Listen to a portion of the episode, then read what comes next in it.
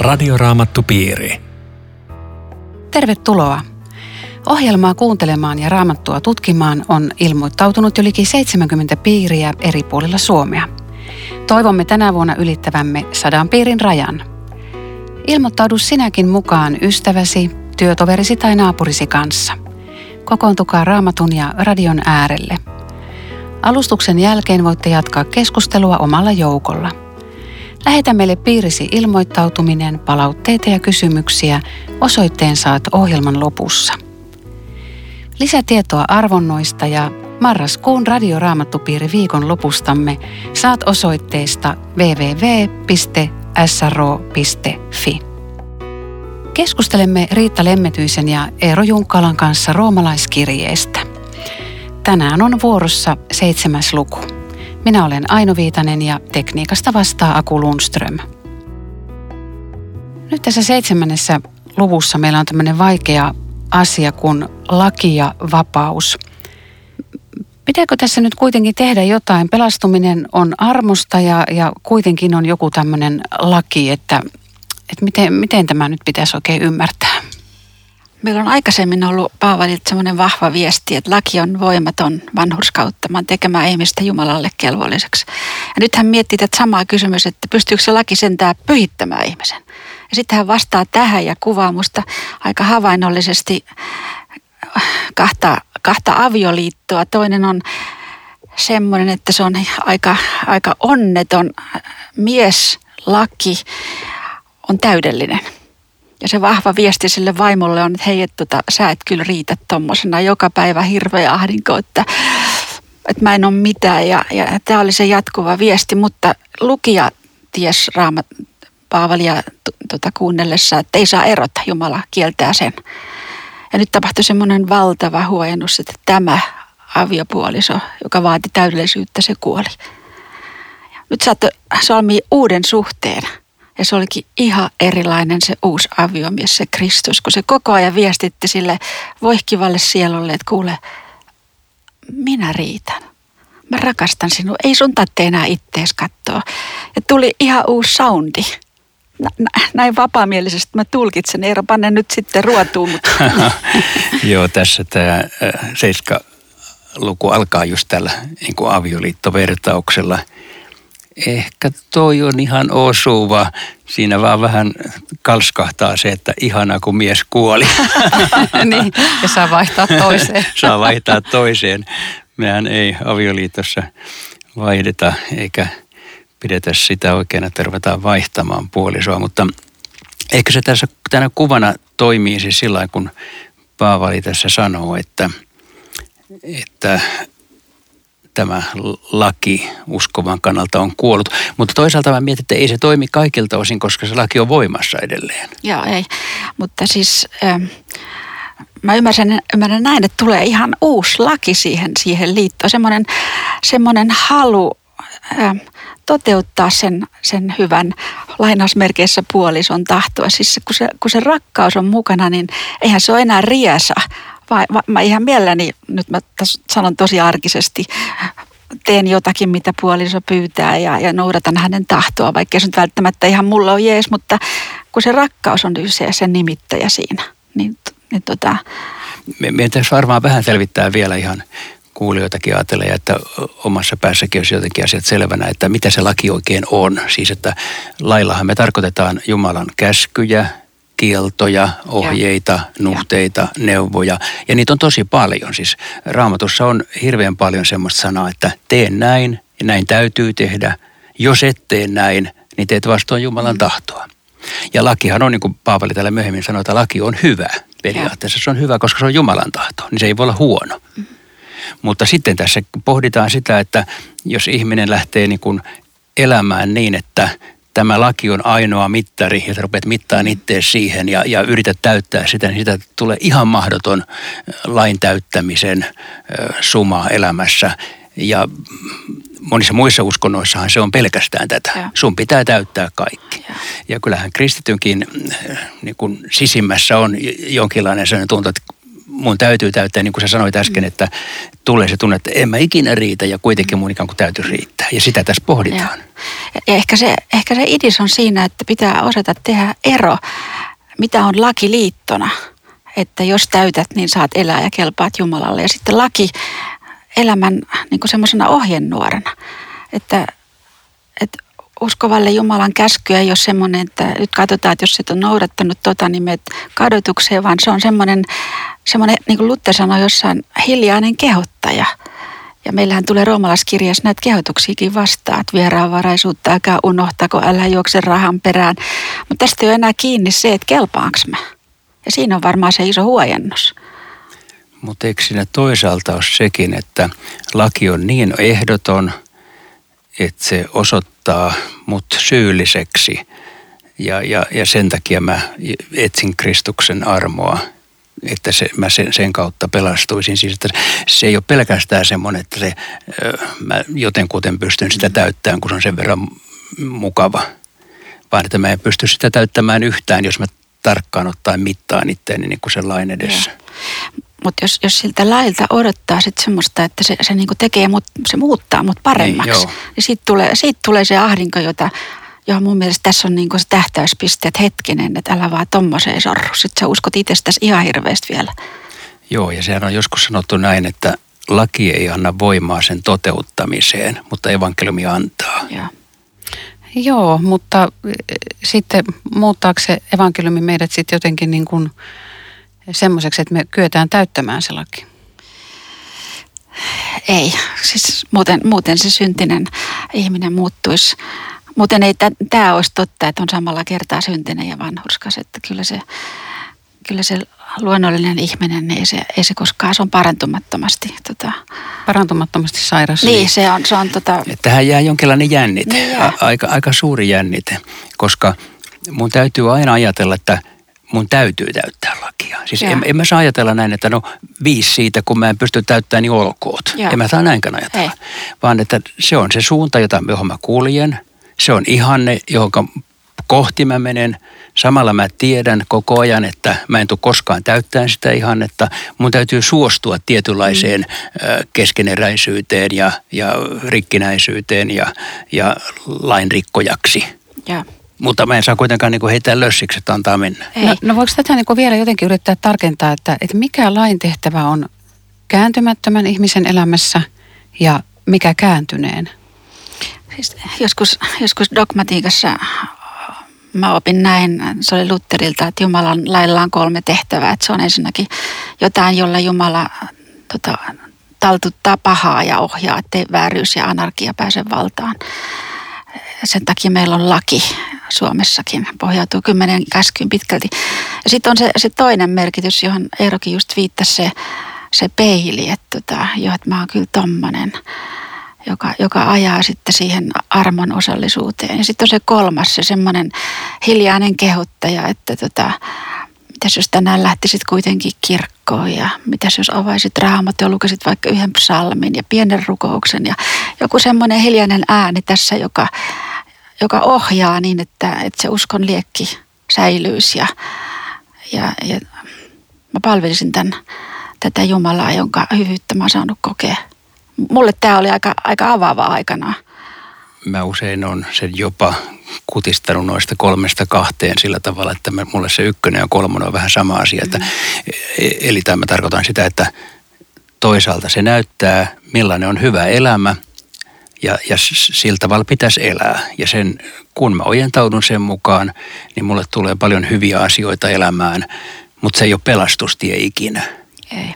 Ja sitten se kakkoskäyttö on sitä, että se paljastaa mut syntiseksi ja lainrikkojaksi. Joo. Et, et, mun mielestä niin tämän, tämän luvun tai tämän alun semmoinen vahva viesti on, on sitä, sitä näkemystä vastaan, mitä hirveän paljon on tarjolla, että, että Jumala on pelastanut sut, sä oot saanut ihmeellisen armon, mutta hei kuule nyt nyt pane sitten niin kuin toteen se ja, ja tota, kaikki peli. Kaikki mm. peli ja kato, että, että sä myöskin kerran kelpaat Jumalalle sitten, kun se päivä koittaa, että elämä on poikki. Ja, ja, ja Paavali kertoo, että kuule, tämäkin, tämä jatkokin on Jumalan varassa. Joo. Tässä luvussa seitsemän on paljon viittauksia minään. Paavali siinä katsoo itseään ja, ja on ahdistunut ja, ja sitten tuossa seuraavassa luvussa katsotaan Kristukseen. Mutta mitä te nyt antaisitte neuvoksi, kun se tahtoo se katse kiinnittyä siihen omaan itseen ja, ja, ja oman lihan tuotoksiin ja, ja sitten me todetaan se, että me ollaan surkeita. Mikä neuvoksi? Tämä roomalaiskirjan 7, varsinkin tämä, tämä loppupuoli, niin siinähän ehkä enemmän kuin missään muussa Paavalin kirjeessä, missään kohdassa hän ikään kuin tuijottaa siihen itseensä, että apua ei, ei musta tähän ole. Ja mun mielestä se on hirveän hyvä, että se on kerran täällä oikein kunnolla kirjoitettu, mutta sitten jos me ajatellaan koko Paavalin kirjeiden kokonaisuutta vaikka, niin ei se pääpaino ole ikinä tässä. Mm. Se, se pääpaino on ihan muualla. Mm. Me katsotaan, katsotaan Kristuksen ja, ja, ja sieltä saadaan todellinen lohdutus. Mutta jos ei tätä olisi, niin silloin ikään kuin puuttuu se tarve mennä Jeesuksen luokse. Jos ei olisi tätä tämmöistä sisäistä ristiriitaa, että mä en, mä en riitä. Ja, ja, ja sen takia joskus täytyy tuijottaa itteensä. Joskus täytyy ikään kuin nähdä tämä. Mutta sitten jos taas aina tuijottaa, niin sehän on ihan toivotonta. Siinä ei tule mitään muuta kuin masennus. Niin, tämä on, tämä on yksin tulee hirveä masennus. Tai sitten siitä tulee tämä tämä aika vavahduttava lopputulos.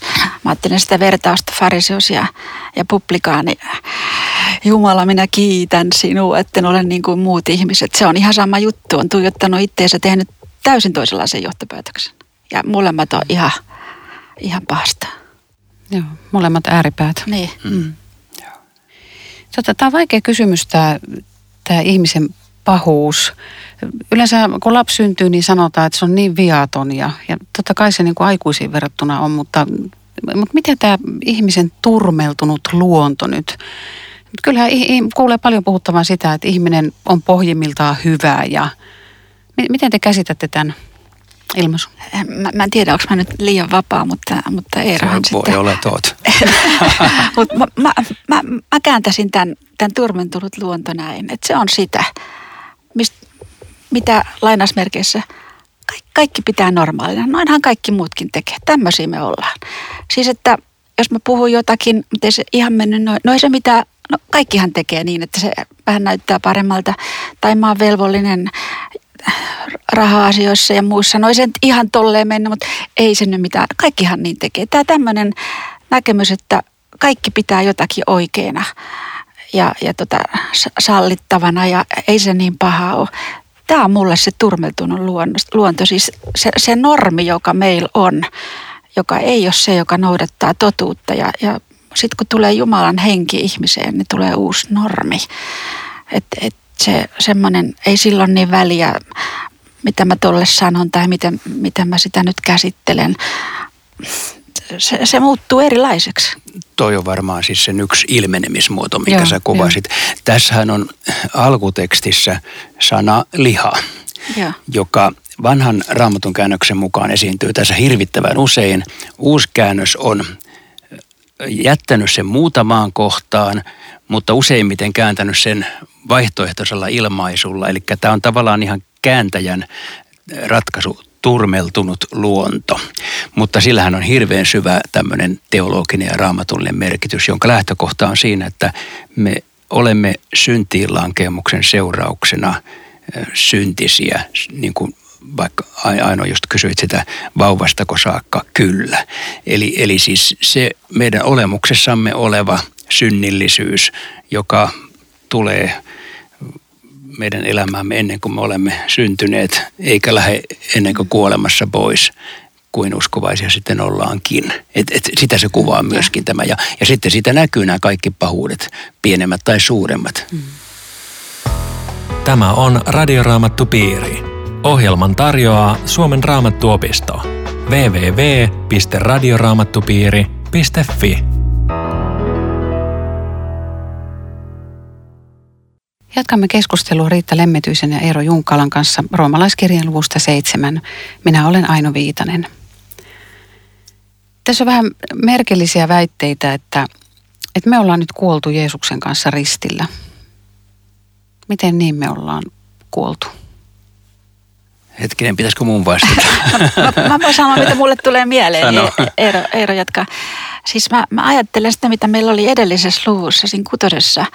Ja se oli se kaste, jossa Paavali sanoi, että siinä me ollaan tota, kasteessa. Meidät on yhdistetty Jeesuksen kuolemaan et, ja, ja ylösnousemukseen. Että se on se, mikä tässä taustalla on edelleenkin, että, että omista se, se ihan sama, mitä tapahtui Jeesukselle itsellesi, että, että synti on, on ristillä naulittu risti ihan oikeasti, eikä vaan jotenkin niin kuin tämä on proosaa jostakin raamatusta, vaan näin todella tapahtui. Ja uusi nousi ylös. Sekin on totta, vaikka me sitä nähdä aina. Ja tämä, tämä kasteen lahja pitäisi omaksua ja omistaa itselleen useammin kuin, kuin mitä se usein tehdään. Ja mä ajattelin, että olisiko siinä tämä ajatus, että se kuvaa meidän asemaa kristittynä.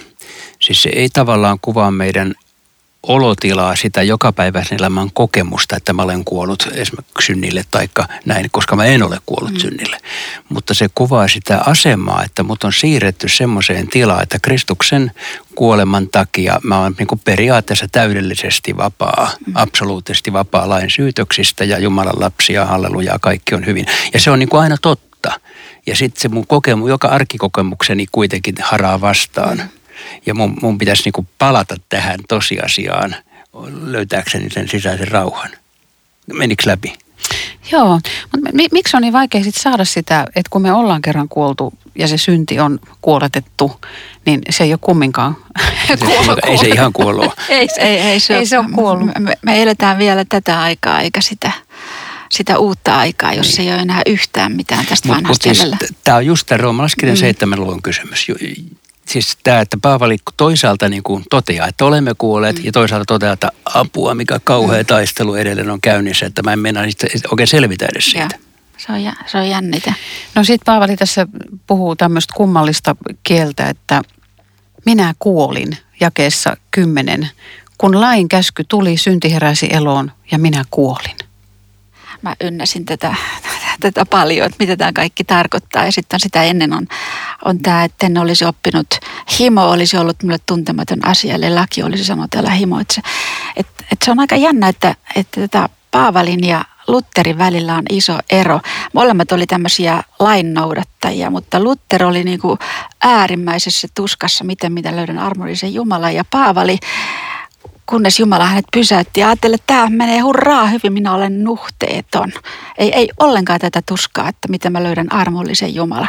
Mutta sitten kun Jumala teki sen lain eläväksi ja, ja sen, sen, pani sen lain vaatimuksen tuntumaan sydämessä saakka. Että se tarkoittaa myös, että sä oot tosta himosta vapaa, että et sä koskaan himotse ketään mitään toiselta ihmiseltä, niin se tajusit, oh, apua. Eikä se näin näin ehdoton ole. Joo, sehän on aika radikaali, kun sä Paavali ja Lutteri vähän eri, eri paketti. Eikö ole? Mutta tältä osin jotenkin. Joo, to, toi on kyllä ihan kiinnostavaa, koska, koska voisi ajatella, että Paavalin ja monen muun, ehkä tavallisen suomalaisen perusajatus on se, että en ole varastanut, tappanut enkä mm. kauheasti valehdellutkaan, mm. en siis ole juurikaan syntinen. Yeah. Ja silloin me tarvitaan Jumalan laki, joka paljastaa, mutta hetkinen, ootko himoinut koskaan? Ootko puhunut koskaan mm. pahoja sanoja? Ootko koskaan ajatellut väärin? Ahaa, se menee paljon syvemmälle. Yeah. Ja sen, sen edessä ihminen sitten voi, voi, voi ahdistua hirveästi, kun se tajuu tämän. Yeah. Että mähän olen syntinen, kuka mut pelastaa mm. tästä. Että semmoinen lain noudattaminen, joka näyttää semmoisena hengellisenä eleganssina, miten, miten hyvä mä olen, niin se, sillä lailla mä ymmärrän, että se vie, vie kuolemaan. Että se voi, jos ei Jumala pysäytä, niin viedä todella ikuiseen eroon Jumalasta. Tässä voisi ajatella näin, näinkin ehkä, vai voiko, että, että siis me pelastumme yksin Jeesuksen työn tähden, mutta ne hyvät teot, niin ne helpottaa meidän lähimmäisiä. Siis niillä on mm. merkitys meidän kanssa ihmisille, miten me eletään täällä ja. maan päällä ja mennään eteenpäin. Ja, ja totta kai se tuottaa niin kuin sitä kautta sitten meillekin Kyllä. Niin kuin välillisesti iloa ja, ja, ja tämmöistä. Mutta, mutta sitten miten te kuvailette sitä uutta hengenmukaista elämää, jossa siis Jumalaa eletään palvellen vapaana laista, kun kuitenkin kristittyäkin koskee laki ja laki koskee kaikkia ihmisiä? Miten palvellaan Jumalaa vapaana? No musta paras vastaus on jälleen Lutterilta, kun hän tota, traktaatissa kristityn vapaudesta kertoo, että kun hän oivalsi sen, että Jumalan ja ihmisen suhde on armon suhde ja uskon suhde. Että tarvitse yhtään mitään suorittaa, niin tuntuu, että hän on niin kuningas. Kukaan ei saa tulla enää sanomaan tai uhkaamaan tai vähättelemään.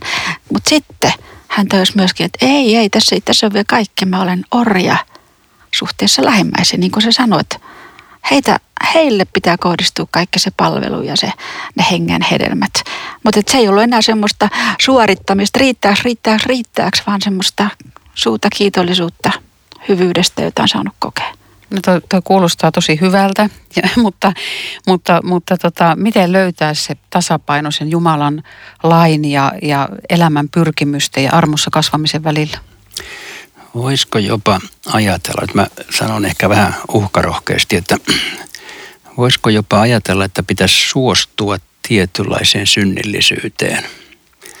Niin kuin suostua siihen, että mä oon aika kehno tapaus todellisuudessa. Mun ajatuksissa sanoissa ja teoissa on paljon korjattavaa. Ja Jumalan edessä mä yritän kyllä niistä kilvotella ja tunnustaa niitä synniksi, mutta samalla niin kuin hyväksyä se, että olennaisesti paremmaksi mä en tule. Eli kelpaan tällaisena. Niin menikö, menikö liian, liian pitkälle? Siinä kosketellaan nyt tätä Paavalin kipua tässä luvussa myöskin, että olisiko, olisiko se näin, että, että kun, kun miettii, että hei, kuka mä nyt oikeastaan olen? Että mä teen väärin, mä teen syntiä, tasan tarkkaan totta minusta. Mutta sitten mä myöskin haluan seurata Jeesusta. Kumpi, kumpi on se minun oikea minäni? Ja Paavali vastaa, että molemmat. Tätä ristiriitaa ei saa pois. Mutta ei, ei sillä ole merkitystä. En enää elä minä, vaan Kristus elää minussa. Se on muuttunut vähän erilaiseksi koko se, se ristiriita Kristuksen työn Joo, valossa. Ja, ja olisiko se niin, että aina kun mä katson itseeni niin mä oon tässä roomalaiskirjan seitsemän sisäisessä kamppailusta. Paavali sanoi aika hauskasti jakessa 15, että en edes ymmärrä mitä teen. Siis mua ihmetyttää, kuin surkea tapaus mä olen, kun mä niin tuijotan itten. Ei tästä tule mitään. Mm. Mutta mun uskonelämän niin kuin pääpaino ei ole kuitenkaan tässä. Jos se on tässä, niin se on aika surkeata. Mm. Vaan mun uskonelämän pääpaino on siinä, että kiitos Jeesus, mä saan mm. seurata sua. Mä oon saanut kaikki anteeksi, mä oon vapaa, puhdas, pyhä – onnellinen, antaa mennä. Hmm. Se niin kuin painopiste olisi siellä ja, ja mä, mä en löydä sitä painopistettä tuijottamalla oman napaan, niin mä löydän sen lukemalla raamattua, tulemalla tilaisuuksia, jossa lauletaan, ylistetään Jumalaa, rukoillaan, nostetaan katse niin kuin siihen todellisuuteen. Mun on se mieleen nyt se virsi, että näin syntisenä Herra mun täytyy vaeltaa. Mm. Sun kanssa tiellä taivaan mm. perille kulkea. Tykkäätkö sitä virrestä? Tykkään. Siis just se, että, että tavallaan vaikka sä olisit ollut 50 vuotta uskossa, niin, niin siinä, siinä kristityn vaelluksessa, niin sä oot kumminkin vasta niin kuin alkumetreillä. Niin, mäkin tykkään. Siinä on hyvä virsi. Tai siis Joo. laulu. Joo, Joo kyllä. Tota, mutta jos nyt sit joku kuulija ajattelee, että sitä uskon lepoa ei ole löytynyt ja, ja kristitty on ikään kuin lain alla – niin haluatteko nyt vähän kertoa, mitä se lainalla oleminen on ja, ja niin onko tämä ihminen kuitenkin pelastunut? Että, että vaikka hän niin kuin on lain alla, mutta on kristitty, niin koskeeko armo kuitenkin tämmöistä lain alla olevaa kristittyä? Ilman muuta koskee siis, onko joku pelastunut, sitähän on mahdoton toisen toisesta sanoa, mutta mä, mä, onko? On. Mun, mun mielestä sitä arviota ei voi, ei voi lausua todella kuin Jumala itse, mutta mä, mä miettisin tätä kysymystä siinä valossa, että miksi se uskon lepo on kadonnut. Tota, nyt tämän, mulle, mulle todella kävi näin, mulla oli vuosia tämä uskon lepo kadoksissa ja nyt kun mä mietin, että miten se löytyy, mä sanoisin tämän jokaisella ahdistuneella yhä vielä. Se löytyy siitä, siitä ihmeellisestä oivalluksesta, jos mä tajusin, että mun kaikki synnit on annettu annettu anteeksi. Ja kun mä tämän tajusin, niin tuli täydellinen lepo, Herra. En mä muuta tarvitse kuin tämän tietoisuuden, että kaikki on anteeksi annettu. Ja mun mielestä se, se uskon lepon lähde on tässä syvässä rauhassa, että kaikki on annettu anteeksi. Mikään ei syytä. Sopii hyvin kyllä siihenkin kuvaukseen, mitä jos mä ajattelen omaa elämääni, että ehkä aika monilla on niin, niin kuin mun uskoelämän alkuvaiheessa oli, että se on enemmän yrittämistä ja jollain tavalla lainalla olemista, vaikkei sitä silloin sillä ei tiedosta. Sullahan on tämä pitkä nunnavaihe, jolloin te teette hartiavoimin töitä pelastuaksenne. Ja jossain määrin kai me kaikki tehdään sitä silloin, kun se käpertyy niin kuin tähän oman itsensä ympärille tämä usko. Mutta kyllä mullekin uskossa olennaista on syntien anteeksi saaminen. Siis, ja vielä se, että mä saan ne joka päivä Jeesuksen takia, vaikka en muistaisi niitä tunnustella ja selittää erikseen. Mä, mä vaan niin kuin joudun uskomaan ne könttänä anteeksi aamulla ekana ja illalla vikana, vaikka niitä edes erikseen pyytele, samalla mä pyydän, että mulla olisi herkkä omatunto, että mä en tahallaan sitä, sitä syntiä tekisi, mutta että sen alla tavallaan elää, sehän on se uskon vanhuskaus, joka meille lahjoitetaan, on lahjoitettu ja joka on voimassa silloinkin, kun meillä menee huonosti ja surkeasti ja päin seiniä koko usko. Se on yhtä lailla voimassa. Se, se ei muutu joka päivä meidän sisäisten tilojen mukaan, vaan, vaan se, se, on niinku, se on se Kristuksessa oleva todellisuus, joka on meille lahjoitettu. Mä vie, vielä haluan tota, niin, tarttua tuohon, kun sä Riitta sanoit, että kukaan ei voi tietää, että toinen on pelastunut. Et jos ihminen on ahdistunut siitä, että onko hän pelastunut, kokeeko hän nyt sitten laki lain alla olevansa vai uskooko syntinsä anteeksi, mutta, mutta että jos joku, joku pohtii sitä, että onko mä pelastunut, niin, niin eikö hänelle voi sanoa, että, että että kun sä turvaudut, sä huudat Jeesusta avuksi, niin sä oot jo pelastunut. Että et, et, et, mut jotenkin jättäisi niin kuin epävarmaan tilaan, että ei, ei voi sanoa, että kuka pelastuu, että Jumala yksin näkee sen. Jos ihminen huutaa Jeesusta avuksi, niin hän on pelastunut jo. Joo, joo kyllä, kyllä. Mä ymmärsin sut, sut väärin. Siis mä ajattelen sitä, että me ei voida niin kuin toisistamme sanoa, että toi on uskovainen, toi ei ole uskovainen. Tätä mä tarkoitin. Joo, hyvä, hyvä, että ymmärrät, tarkennat joo, niin kuin, joo. vielä, totta kai, toi, toi on totta, mitä sanot ilman muuta.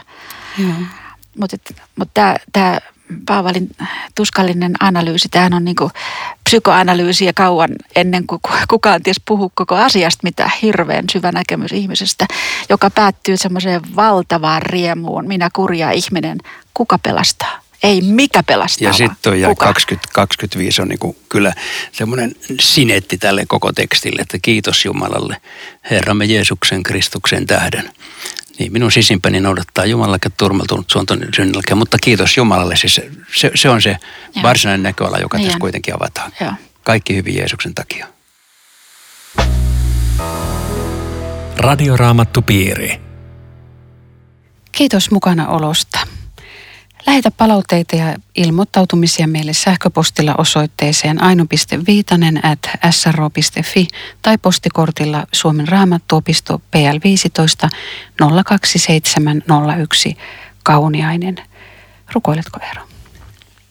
Herra, kiitos, että saamme tänäänkin tällaisena tulla, etkä heitä meitä pois. Tiedät meidän sisäisen kamppailumme ja kyselymme ja epäilyksemme ja lankeemuksemme. Kiitos, että tänään kaikki synnit annetaan anteeksi Jeesuksen veren tähden. Ja siksi saamme olla autuat ja pyhät ja puhtaat. Siunaa meitä tällä armolla. Aamen.